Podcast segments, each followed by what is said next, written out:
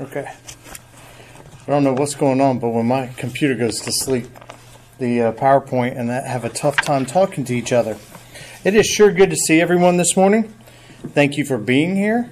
Um, I definitely want to echo Mark's uh, sentiments and encourage everyone uh, to be back this evening. Really looking forward to hearing what uh, Joseph is going to bring us and what we're going to learn from God's Word. That's one thing I know about Joseph. Is he cares deeply about what God's Word says, and so we're really, really looking forward to that.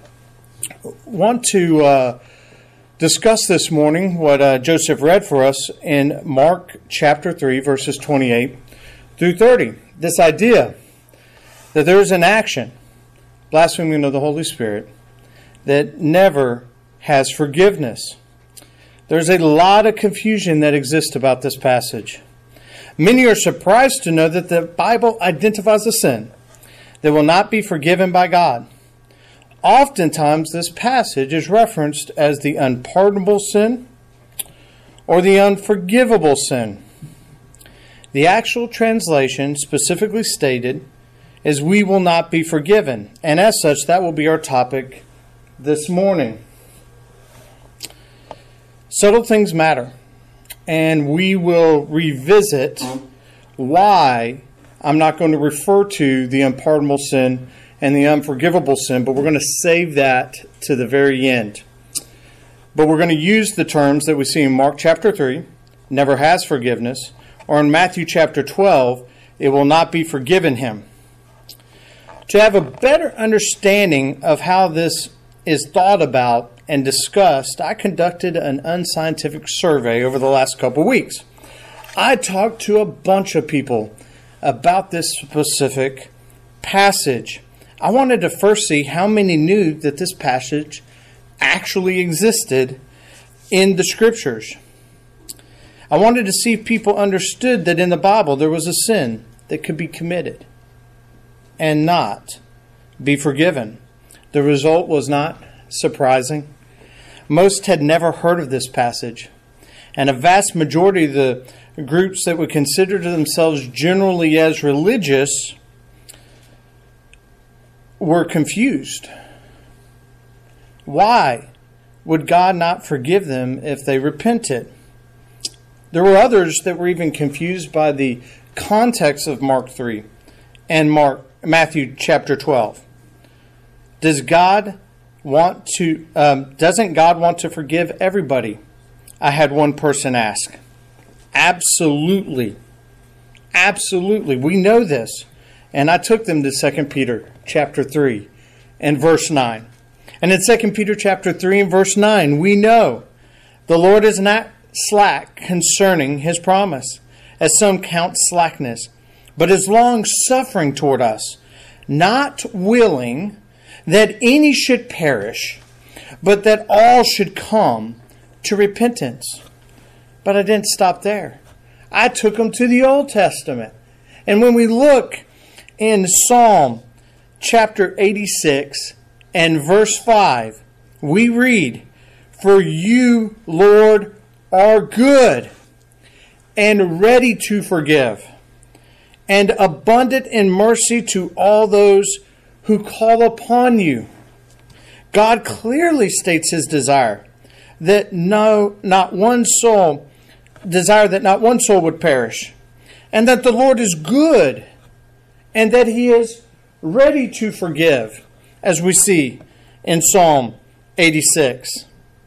He doesn't want any to receive eternal damnation. But we know that there is a fact a fact that Jesus stated in Matthew chapter 7. And in Matthew chapter 7, we know and understand that many, um, sorry, that there will be few that follow the narrow path. So in Matthew chapter 7, verse 13 and 14, we read, Enter by the narrow gate.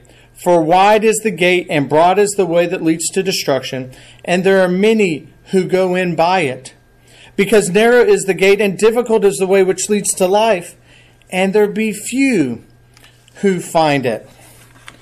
As I was doing this unscientific study, there were others that seemed to get confused about this idea of levels of sin And from this study and just a quick reading of uh, history of this idea, it doesn't take you long to figure out that it originates um, with the Roman Catholic Church and that there are two classifications. And I, I didn't know all the details around venial sins versus mortal sins, but just for a quick recap, venial sins by the Roman Catholics are taught that to be uh, are to be worked on, but do not have to be confessed to a priest, versus the mortal sins which must be confessed to a priest, and if it isn't, the sin is considered deadly to a person's entrance to heaven, for sin is to be considered mortal.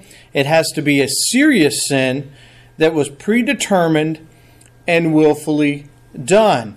First of all, we must recognize that not only the Roman Catholic Church, but there are a wide variety of religious groups that hold to this categorization of looking at sins that some are just slap on the wrist. That's that's not that big a deal. And other sins are known. Those are the sins that we would um, take uh, more seriously. And we need to be careful because sometimes we can look at someone that says, "Oh, that person just lied. I really like them. That's okay. We don't need to correct that." Oh, but if they murdered somebody, we're going to jump on there and come at them quickly, and, and we need to be consistent. Sin is sin. And that's, that's important for us to understand. The Bible even tells us of this when we look at uh, Revelation chapter 20 and verse 8. If there's any doubt, if there's any confusion, if you ever talk to anyone, go to Revelation 21 8 and we see, but the cowardly, unbelieving, abominable, murderers, sexual immoral, sorcerers, adulterers, and all liars shall have their part in the lake which burns with fire and brimstone, which is the second death.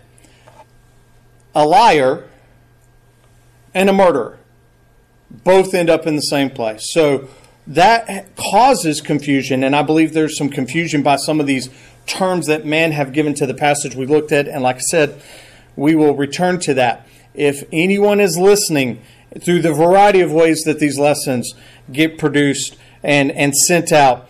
If you want to know more about sin, um, mid last year we had this lesson on abhorring sin, and it talks about the details of Bible's view of sin and this overarching principle that we need to abhor, flee, and resist sin in all of its forms. We don't need to be participants in that. So, in Mark chapter 3, 28 through 30, as we read this morning, is that the only place we read of an action or an activity such as blaspheming of the Spirit, as it was referenced in Joseph's uh, scripture reading, that will not be forgiven? And the answer to that is no. There's also a passage in Matthew chapter 12, verse 31 through 32, that in the same context, in the same manner, leads to the same conclusion and the statements provided in Matthew chapter 12, verse 31 and 32. And I encourage you to keep your Bibles open to Matthew chapter 12. We're going to look at that in a little more detail. It says, Therefore I say to you, every sin and blasphemy will be forgiven men, but the blasphemy against the Spirit will not be forgiven men. Anyone who speaks a word against the Son of Man, it will be forgiven him. But he whoever speaks against the Holy Spirit, it will not be forgiven him, either in this age or the age to come. And we're going to look at this context, and it's very important to understand the context. What leads to these two verses? A reference in Matthew chapter 12 and Mark chapter 3 are in the context of Pharisees attacking Jesus in a variety of ways. And we're going to look into those ways here shortly. There's another passage that we did not read, and I'm not going to go through the entire detail of this, but mark it down, go back and read it, and we're going to come back and reference this in just a moment in Luke chapter 12, 8 through 12. Whereas the other two passages were Pharisees attacking Jesus, that is not the context of what we he- read here in Luke chapter 12. In verse 10, we read, and anyone who speaks a word against the Son of Man, it will be forgiven him. But to him who blasphemes against the Holy Spirit, it will not be forgiven. It comes from a different context. In this context, It's that the Holy Spirit was teaching the apostles the truth. And again, we're going to tie all this back in, but we're setting the, the foundation. There are three main significant passages with very, very similar wording blaspheme the Holy Spirit, and it that sin will never be forgiven. Okay? So as we read right here, blaspheme against the Holy Spirit, it will not be forgiven. So that's the foundation. We have three main passages to look at to help us unpack what this means. We're going to use the Bible to help us do that, not man, not a book, not another teacher. We're going to go to scriptures just like we do every day in our personal studies. We cannot forget the importance. Let's start going back to Matthew chapter 12, verses 1 through 8. Matthew chapter 12, 1 through 8. At this time, Jesus went through the grain fields on the Sabbath, and his disciples were hungry, and they began to pluck the heads of grain and to eat. And when the Pharisees saw it, they said to him, Look, your disciples are doing what is not lawful to do on the Sabbath. But he said to them, Have you not read what David did when he was hungry, he and those who were with him, how he entered the house of God and ate the showbread, which was not lawful for him to eat, nor for those who were with him, but only for the priest? Or have you not read in the law that on the Sabbath the priest and the temple profane the Sabbath and are and are blameless? Yet I say to you that in this place there is one greater than the temple. But if you had known what this means, I desire mercy and not sacrifices, you would not have condemned the guiltless. For the Son of Man is Lord even of the Sabbath. What were the Pharisees doing? They stated that his disciples unlawfully picked heads of grain. In verse 7, Jesus set this record straight. He says, You would not have condemned the guiltless. The truth is, they had not sinned. They only broke a rule, they only broke a tradition that man had established, that the Pharisees had established. And in doing so, they placed a boundary that God had never placed. And Jesus was clarifying that. But notice when we go to the next thing that happens, these Pharisees didn't give up easy. They're looking to trap Jesus. They aren't liking who Jesus is and what Jesus is doing. And so when we read verses 9 through 14, we see, now when he had departed from there, he went into their synagogues. Whose synagogues? The Pharisees we were just talking about. And behold, there was a man who had withered hand. And they asked him, Who's they? The Pharisees asked Jesus, saying, Is it lawful to heal on the Sabbath? And that they might accuse him. They're trying to set a trap. Not the first time they did it, not the last time we're going to read of them doing it. Then he said to them, What man is there among you who has one sheep, and if it falls into a pit on the Sabbath, will not lay hold of it and lift it out? Of, of, of how much more value than is a man than a sheep? Therefore, it is lawful to good, do good on the Sabbath. Then he said to this man, Stretch out your hand. And he stretched it out and it was restored as the whole as the other. Then the Pharisees went out and plotted against him that they might destroy him. This is also found parallel in Mark chapter 3, verses 1 through 6. Jesus is presented with another challenge by the Pharisees, as it says, so they might accuse him at the end of verse 10.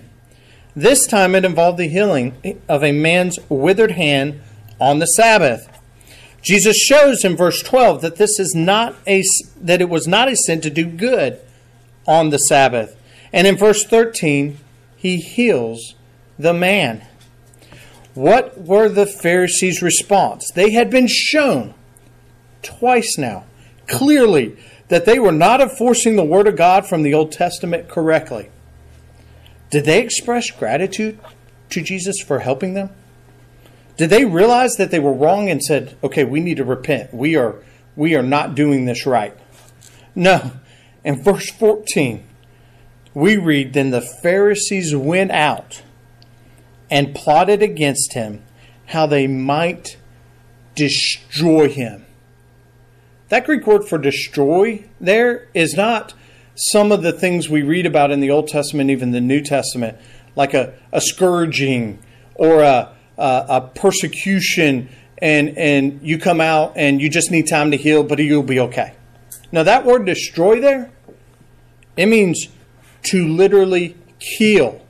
They went out to plot on how to kill Jesus. They weren't appreciative of being shown that their traditions and their way of looking at the Old Testament and all of these books that were written beyond the standards of God were not right. No, they didn't they didn't take that moment and that opportunity to repent. They got more angry. They went to attack Jesus and kill him. Let's skip to Matthew chapter 22, 12 22, sorry. Chapter 12, verse 22, and we're going to read what leads up to the sin of blaspheming of the Holy Spirit. So let's read 22 through 30. Then one was brought to him who was demon possessed, blind and mute, and he healed him, so that the blind and mute man both spoke and saw. And all the multitudes were amazed and said, Could this be the son of David? Now, when the Pharisees heard it, they said, This fellow does not cast out demons except by Beelzebub, the ruler of the demons. But Jesus knew their thoughts and said to them, Every kingdom divided against itself is brought to desolation, and every city or house divided against itself will not stand. If Satan casts out Satan, he is divided against himself. How then will his kingdom stand? And if I cast out demons by Beelzebub, by whom do your sons cast them out? Therefore they shall be your judges. But if I cast out demons by the Spirit of God, surely the kingdom of God has come upon you. Or how can one enter a strong man's house and plunder his goods unless he first binds the strong man? and then he will plunder his house. He who is not with me is against me, and he who does not gather with me scatters abroad. This is when the uh, this passage is when the Pharisees catch back up to Jesus and now make the statement that Jesus is being is associated with Beelzebub, the ruler of the demons, as we see at the end of verse 24. In Mark chapter 3, it also leads right up to the scripture reading that we had this morning from 28 through 30.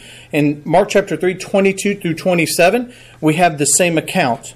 Again, the Pharisees are making illogical points. They're the ones that should now should know, sorry, that Jesus had been sent from God.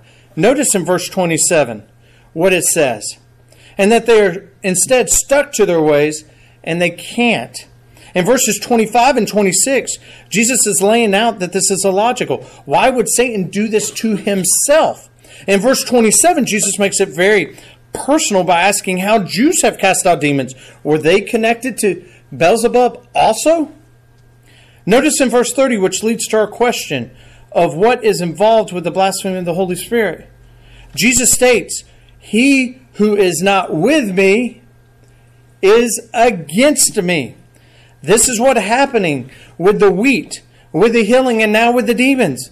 The Jews were against Jesus because they rejected Jesus. They rejected the truth he brought and instead cling to their traditions, their own way of life. As we look at Matthew chapter 12, verse 31, and Mark 3, 28 through 30, what do we see and what have we learned? We first see um, that the Jews were not with Jesus. In verse 30, it clearly said they were against Jesus. So that they are rejecting Jesus and his ability to perform these miracles, what were they really rejecting? They were rejecting the truth and the salvation that was being brought forth. What is blasphemy?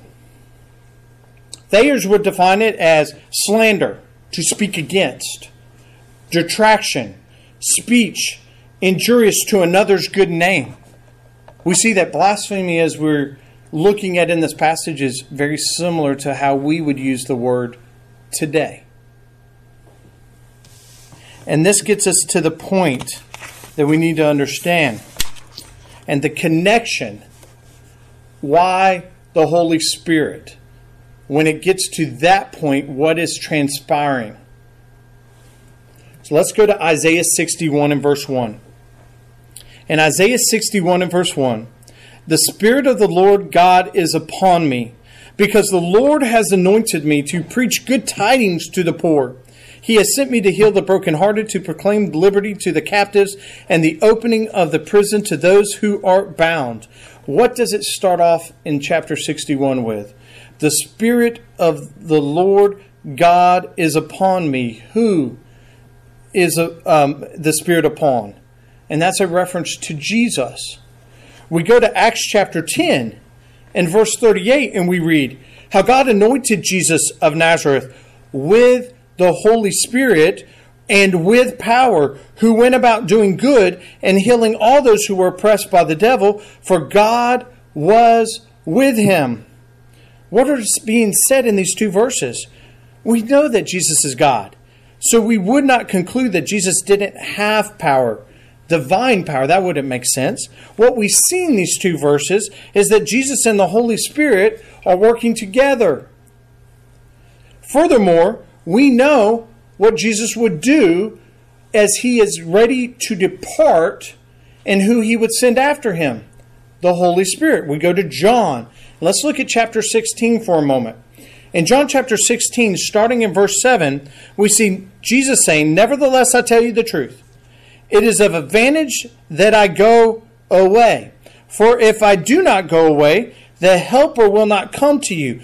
But if I depart, I will send him to you. Jesus needed to depart so that the Spirit could be with them. But what was the purpose? Let's go to verse 13. However, when he, the Spirit of truth, has come, he will guide you into all truth. For he will not speak of his own authority, but whatever he hears, he will speak, and he will tell you things to come. So the Holy Spirit would reveal the truth. The complete picture would be finalized. But why couldn't Jesus tell them? Let's back up one verse. Let's look at verse. I'm sorry, I didn't put it up on the board. So if you go back to one verse in John chapter 16 and verse 12, I still have many things to say to you, but you cannot bear them now. The New Testament wasn't going to be completed with Jesus. He wasn't going to give everything that we have today. He responsibility laid with the Holy Spirit. Jesus would leave, he would send the Holy Spirit, the completed will of God, and the understanding would be revealed, written down, and that's what we have today. Remember in Luke chapter 12, we didn't read that passage, we just focused on a couple key verses. But look at what it says in verse 12 of Luke 12. For the Holy Spirit will teach you in the very hour what you ought to say. The Holy Spirit is doing what John was telling us would happen. The Holy Spirit is revealing the truth to the apostles. The Pharisees were actively rejecting the Son of God just like we read about, just like Jesus said they would be doing in the parable of the vine dresser. That's found in Matthew chapter 12. Sorry, Matthew 21, 33 through 46, Mark chapter 12, 1 through 12, and Luke 20, 9 through 19. And we're not going to read those that parable, but we remember the point of that parable. And that is that the wicked vine dressers were doing and rejecting the Father, which is God and the prophets, his servants. And what were they going to do to his son when he was sent? They were going to kill him. We just read in Matthew chapter 12, verse 14, when he healed the man's withered hand, what did they try to do? What did they seek to do? To destroy. What was that word we said was destroy? To kill. So this is all playing out. This is all being documented, it is being referenced, and it matches in every single place that we have discussed and read this morning. And so, in doing so, sorry,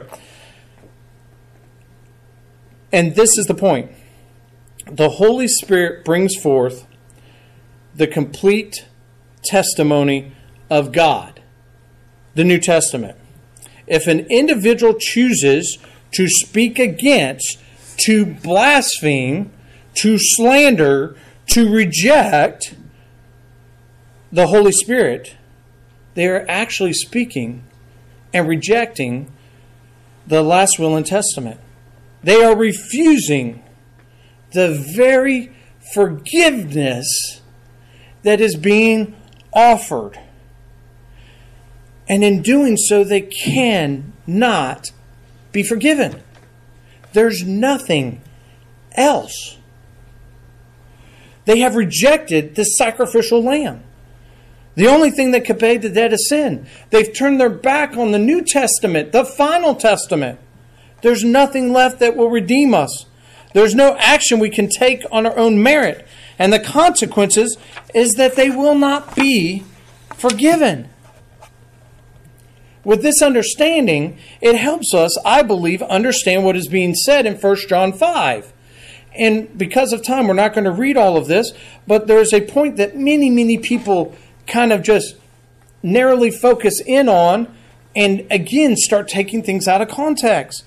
But look at what in verse uh, 16 we see highlighted in blue. And he will give him life for those who commit sin, not leading to death. There is sin leading to death. But if we back up, just like we did with the other passages we looked at, and we look at the context and go to 1 John chapter 4 and verse 2, what are we hearing and seeing there? What is the foundation of that this passage is being written under and the context? By this you know the Spirit of God. Every spirit that confesses Jesus Christ has come in the flesh is of God. We see the exact same issue being highlighted by Matthew, Mark, and Luke. And that is, if an individual is going to reject the Holy Spirit revelation about Christ, the person is rejecting the only way to obtain forgiveness and therefore will continue in sin, not turn their lives around, and be lost. So, as we conclude, why don't we use the phrase unforgivable sin or the word unpardonable sin? First of all, my simple response to that is it's not in the Bible. And so I did what any one of y'all would do and look at a concordance of some sort. We all have different uh, methods of getting there. And I've put two, well, there's supposed to be two. again, it's glitching again. Um,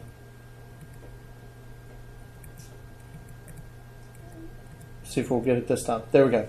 So, unforgivable sin. And so, what I like about this particular source is it looks at all of the major translations that are available. So if there was another translation, you see I have New King James Version, but if it was in the um, New American Standard or the King James or the ESV, it would actually reference underneath there, oh, it's not in this translation, but that word would exist in another translation. It's a thought that comes from man, and I particularly prefer to stick with Bible names for Bible things, and that's why our lesson is titled never has forgiveness because I can point to a passage and that's what it says. The truth of the matter, uh, as we've seen this morning, is that God is ready to forgive all who will come to Him, who will repent and turn their life back to Him. That's what we read in 2 Peter chapter 3 and verse 9. That's what we've seen about the character of God back in Psalms 86 for 5, that He is good and ready to forgive. So that is who God is. The problem is, and the warning that is being presented here, is that God is holy. And we must submit to God. If we reject the New Testament revealed Word of God, that is the redemption made possible by His Son, and the revealed, the completed revealed Word by the Holy Spirit, there is nothing that can redeem you. You are refusing the very forgiveness offered. As we conclude, I think Numbers chapter 15, and I've put it up on the board, Numbers 15, 30 through 31, helps tie all this together in just as good as two verses could possibly do. So, Numbers chapter 15, verse 30 and 31, we read But the person who does anything presumptuously or defiantly, whether he is native born or a stranger, that one brings reproach on, that is, blaspheming the Lord. And he shall be cut off from among his people, because he has despised the word of the Lord and has broken his commandment. That person shall be completely cut off. His guilt shall be upon him. I've highlighted a couple of the words and I've underlined a couple of the words in these two passages or verses. Notice first the slander of the Lord, the reproach on, the blaspheming. Who did that come from? In some translations, it's presumptuously, in others, defiantly. Does that give us an idea of the type of person we're looking at or thinking about that is blaspheming the Lord, blaspheming the Holy Spirit? What is involved in that? Despising the word of the Lord. They are despising what God has said and has broken his commandments. Is that a description of a repentative individual who commits a sin of any type? It even says in um, Matthew chapter 3, verse 12, you blaspheme the Son, but you can repent of that. There would be the complete reveal that comes. These Pharisees, look at the context again. The Pharisees were actively speaking out against, slandering, rejecting the Son of God. But they still had hope because the completed word would be delivered and they had the ability to accept that. Even after Jesus' crucifixion, they had the ability to accept that. Isn't that what we read in Acts chapter 2 and verse 38? Isn't that what Peter's first sermon is and the conclusion of the whole matter? And some did. But those that didn't, there wasn't another revealing, another testimony that would be brought forth. I hope that helps for some be a good review, for others a good refresher, and for some this may be the first time they've looked at this passage and they can understand and parse what the Bible has said. Mankind who acts in this way towards God, who rejects and blasphemes the Holy Spirit, face a horrific punishment.